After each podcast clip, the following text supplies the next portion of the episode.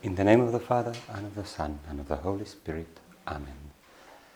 My Lord and my God, I firmly believe that you are here, that you see me, that you hear me. I adore you with profound reverence. I ask you for pardon of my sins, and for grace to make this time of prayer fruitful. My Mother Immaculate, Saint Joseph, my Father and Lord, my guardian angel, intercede for me.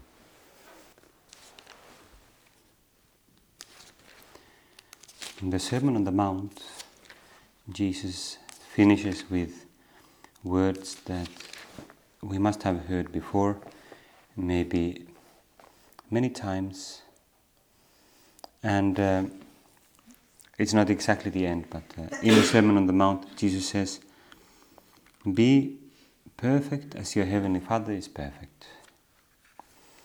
Be perfect as your Heavenly Father is perfect." It's in the end of the first chapter of the sermon, chapter five of Matthew. And it is, in a sense, it's a summary of that call that we have, call to holiness, call to that perfection to which God is uh, inviting us with His grace. And uh, it's at the same time very troubling. In fact, I would say so troubling, so somehow um, impossible, that I think it's difficult to find people who really take it seriously, who who hear it and say and think, "This is for me. This is for me to be perfect, as our Heavenly Father is perfect." And I want, with this phrase, with this sentence or invitation of our Lord, I want to consider some ideas that, uh, well, I have been praying a lot about recently, some ideas that come from Saint John Henry Newman. Um, last week's meditation, we had also around some ideas of John Henry Newman, who was canonized um, a week and a half ago in Rome, declared a saint of the Universal Church.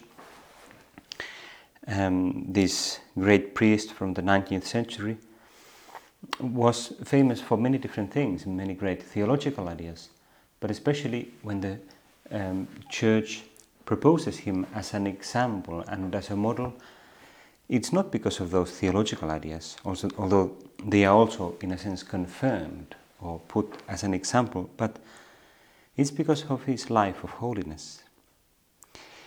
It's that he is an example in living heroically all the Christian virtues, well, basically all the virtues, despite his weaknesses, despite maybe his difficulty of tem- temperament or personality in some respects.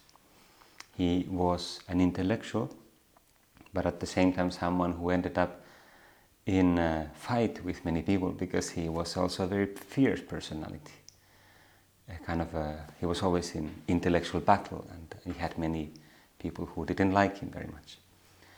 And as a result of that dislike, which was then manifested in some pamphlet against him, when he was an old man in his sixties, he wrote his great autobiography, Apologia Pro Vita Sua, Defense of One's Life, which is a great um, classic of autobiography, story of his conversion, story of his a spiritual life along along the years. Um, so John Henry Newman was, like all the saints of the Church, someone who had a great sense of what was the most important thing in life: holiness. And there is this great phrase, I may have used it in some other meditation in Finnish recently, but we can come back to it. I've been thinking about it a lot. When he was a young man, he wrote somewhere, maybe he read it somewhere, I can't remember for sure, but but it became one of his mottos for life, which was holiness rather than peace. Look for holiness. Look for holiness, not a superficial peace, a superficial tranquility, but holiness. That is, trying to do God's will in everything, trying in everything, even though we don't succeed, but trying in everything to do God's will. And the other great motto of his youth was another one that that is a, a great one-liner also: growth is the only evidence of life. Growth is the only, only evidence of life, meaning that, like in nature, in the book of nature that we read, that we see uh, the creation of God, there is life when there is growth, when there is change, there is transformation. And similarly, similarly in our spiritual life, in our interior life, there is meant to be growth, there is meant to be some kind of change. And maybe before we continue with those ideas, we can ask in our prayer, in presence of God, what is my idea of the Christian life? What is my idea of the spiritual life and my relationship with God? Is there a scope? Is there space for this idea of growth? Or do I somehow contend with um, a static, um, um, a kind of, the, just the state in which I am now, and that's all there is to it. I don't aspire to anything else. I don't aspire to become somehow more, to live more and more in conformity with God's grace, with God's will, with God's intention and plan for me. And if, if I don't have any sense of kind of desire for growth, I may ask myself, why? One answer may be that, well, no one really taught, no one really told me that there should be such a thing. And that's perfectly possible. May, maybe no one has invited me to think about it, that there is meant to be change. There is meant to be growth of one kind or another. We can, of course, continue maybe with another question in our intimate dialogue with God.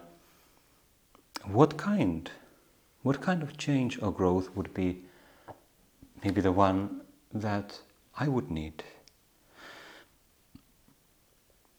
And how How might it be possible? Well, those are, of course, big questions. We may not be able to give clear answers in this very moment, especially if this question comes a little bit like as a surprise. But I think it's a great question,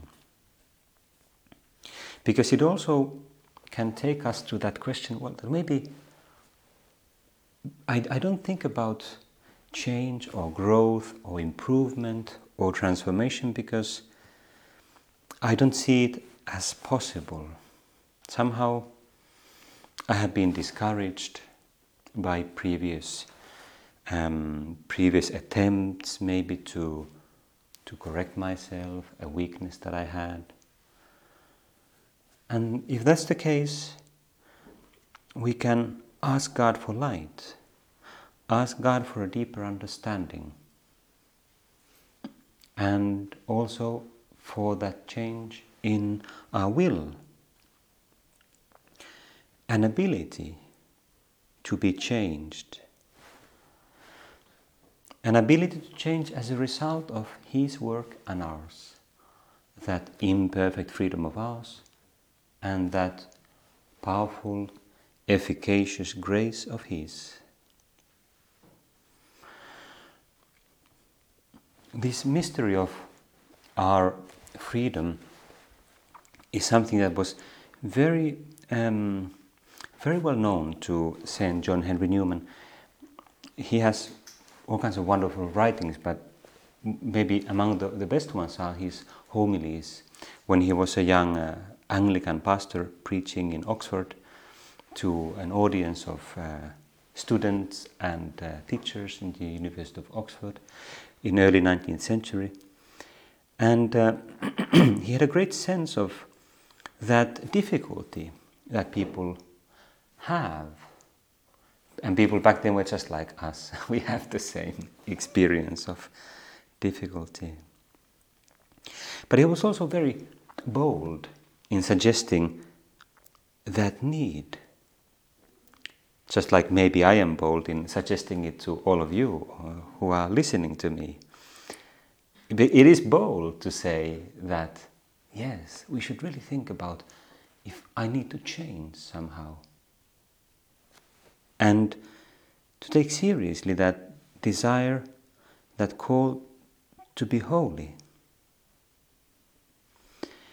In one of his um, homilies, when he was a young young pastor, Saint John Henry Newman said, this is not a direct quotation, but a kind of a paraphrasis, that um, the reason why people sin, and I don't mean that you're great sinners, but we, we all sin in some things, um, for weak, out of weakness and in venial sins especially, and sometimes more serious things. The reason why people sin, in general, anyone, is that they want to. That is the, a kind of a hard saying, but but there's a lot, lot of truth to it. And I have been praying about this and applying it to myself, and, and now in the presence of God, while I'm speaking and preaching, I'm thinking about it. It's so true.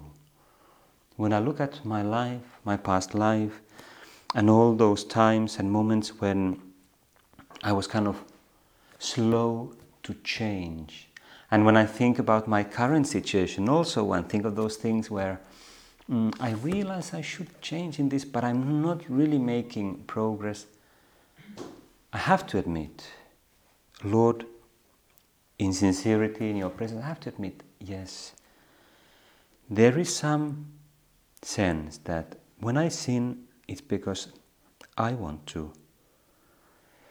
Mm. And Newman said that therefore, Mm, it's not just unrealistic to expect sudden transformations, but this willingness is itself something that only gradually develops. And this is a direct quotation.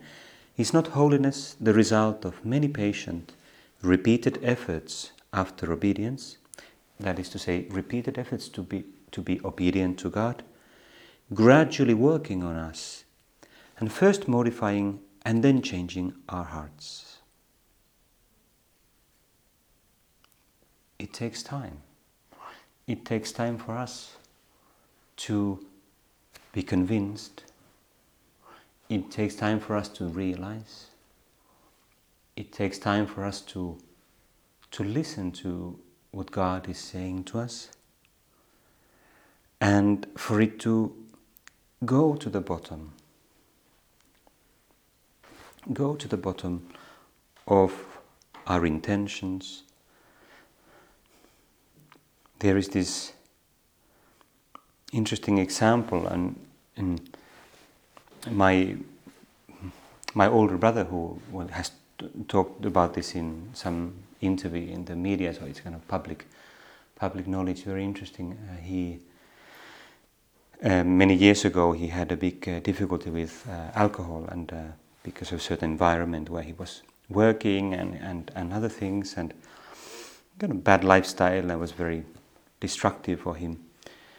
And um, after repeated efforts of giving it up and failing, um, there came a time when suddenly he was able to give up alcohol and drinking. And now he has been clear for many years, almost ten years. And he's very happy as a result. But it's interesting. What he said is precisely this experience that um, he wasn't able to do it with his own strength, but there came a time when somehow something happened, and he doesn't know. It was a combination maybe of acceptance of himself, accept, full acceptance of that uh, weakness, that addiction, um, that it was bad. It was bad for him, it was bad for his relationships, Mm, talking about it, and then somehow allowing God's grace to come in and change his heart, to make him realize. It wasn't like a big decision, now I will be strong and I will give up. It wasn't like that. It was more like, as he, he puts it, I don't have to drink anymore. I don't have to anymore. It somehow just went off, went off his back. Well, there may be different experiences. Maybe some people with a problem of alcohol or some other addiction will be different. But it exemplifies that reality, that our will and our all that depth of our personality is a great mystery, a great mystery to ourselves. And that's one of the reasons why we come to pray. We come to pray because we want to spend time with, with God. We want to share our life with Him. We want to listen to Him. We want to talk to Him. We want to thank Him and uh, say we're sorry. We want to ask for things. Um, but, but also we come especially because we desire to do His will, and we realize that we need time. And that's also the reason why in Opus Dei we give so many uh, we meditations, retreats, circles, all kinds of means of formation, teaching. It's not just because it's all new information, but because we need to hear some things from a new light, from a new perspective, in a new situation, again and again, so that they become more and more kind of deep into our thoughts, and we become more and more convinced of those big themes of the spiritual life, that great call to holiness in all its riches. And it's so true. Sometimes it happens that we have listened to a meditation, for example, on, I don't know, what would be a good theme, but uh, the Eucharist, for example. I have listened to a meditation on the Eucharist or the Holy Mass for ten times. Maybe some of you less, but I certainly many more than ten times. forty times maybe, or something, if I begin to count. And still, sometimes there is this new light. But it wasn't the first time that someone... Uh, I remember years ago, I th- maybe it was one of the first meditations I ever had. Isa Manuel was uh, preaching, and, and uh, I was alone in the, in the oratory. You know, literally, he was just the priest and myself. That would be quite unusual. That would be quite unusual. My first meditation in Opus Dei. But, uh, imagine that. I, I, I remember the place still. We don't have that oratory anymore. It was a very small oratory, much smaller than this one. There were just two rows of benches, uh, maybe one and a half. And, uh, and uh, I don't know if you talked about Eucharist or something else, but the, the, the, the one thing, one certain thing is that it didn't, it didn't have a huge impact on my life. It did not. I wasn't completely transformed by it. It's not because he preached badly, but because things take time. I, I hardly knew how to pray. I, I didn't really. And, uh, and one shouldn't expect that we hear something once and then we are completely changed. No, it doesn't happen like that. We need time. And uh, there's this interesting idea that uh, John Henry Newman says about this change, that sometimes prayer needs to be realistic. It is quite unreal to pray to be good when one does not, in fact, particularly want to be good. And when it is, in fact, this desire to be good for which one should be praying. Of course, we want to be good, but But sometimes, for example, let's say that I'm I'm always getting angry, or I'm always having these kind of negative thoughts about others, like critical thoughts. I'm constantly, well, especially about that person, you know. I'm constantly like coming back to that. Or, And then I come to God like, oh, I'm so sorry. But deep down I think, well, kind of, I'm kind of sorry. But he deserves it, or she deserves it. And so, while I say I'm sorry, deep down I don't mean to change. I don't want to. I want to enjoy that being angry. I know it doesn't make me happy. Jesus, I'm so sorry. I want to correct, but not really. No, that happens to us. It does.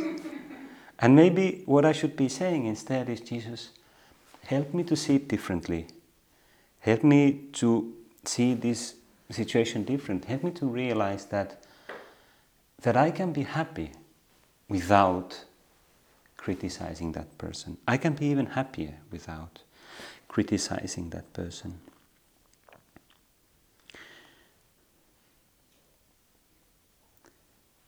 A total commitment to Christ. Well, this is another idea here of uh, John Henry Newman.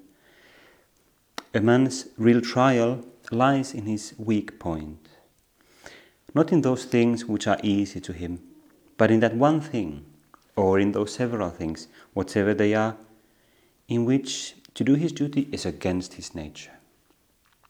And somehow that That point in which God would be saying to me, if I really listen to Him, here you should change. Here you should give it up. You should give up that anger or that negativity or that uh, bitterness or whatever, or that attachment to something that is not good for you. You need to give it up. But a total commitment to Christ is rare. For many Christians retain a reserve in their obedience, a corner in their hearts, which they intend not to give up, if only because they feel that they would not be themselves any longer. And there is this, that is a great truth. Whenever we really give up something, some kind of attachment to whatever, even small sin, we have to die a little bit. That's the difficulty. We have to kind of give up that I, that pride, and allow God to take it away. But whenever we do that, the experience is good. The experience is that we are freed and we become what we are really called to be. Just like in the case of my brother, I mean, he is a weak, uh, imperfect person like anyone else, but but he is so much happier as a result of giving up that uh, alcohol. It was hard, but once it happened, he began to realize more deeply who he really is, who he is called to be. Growth is the only evidence of life. We want to have that sense of growing and changing. Um, sometimes we, we do need to make an effort. I, uh, before we finish, I just want to give one further idea from this uh, John Henry Newman. It's from uh, later in his life. He uh, wrote this little, little kind of homily called A Short Road to Perfection.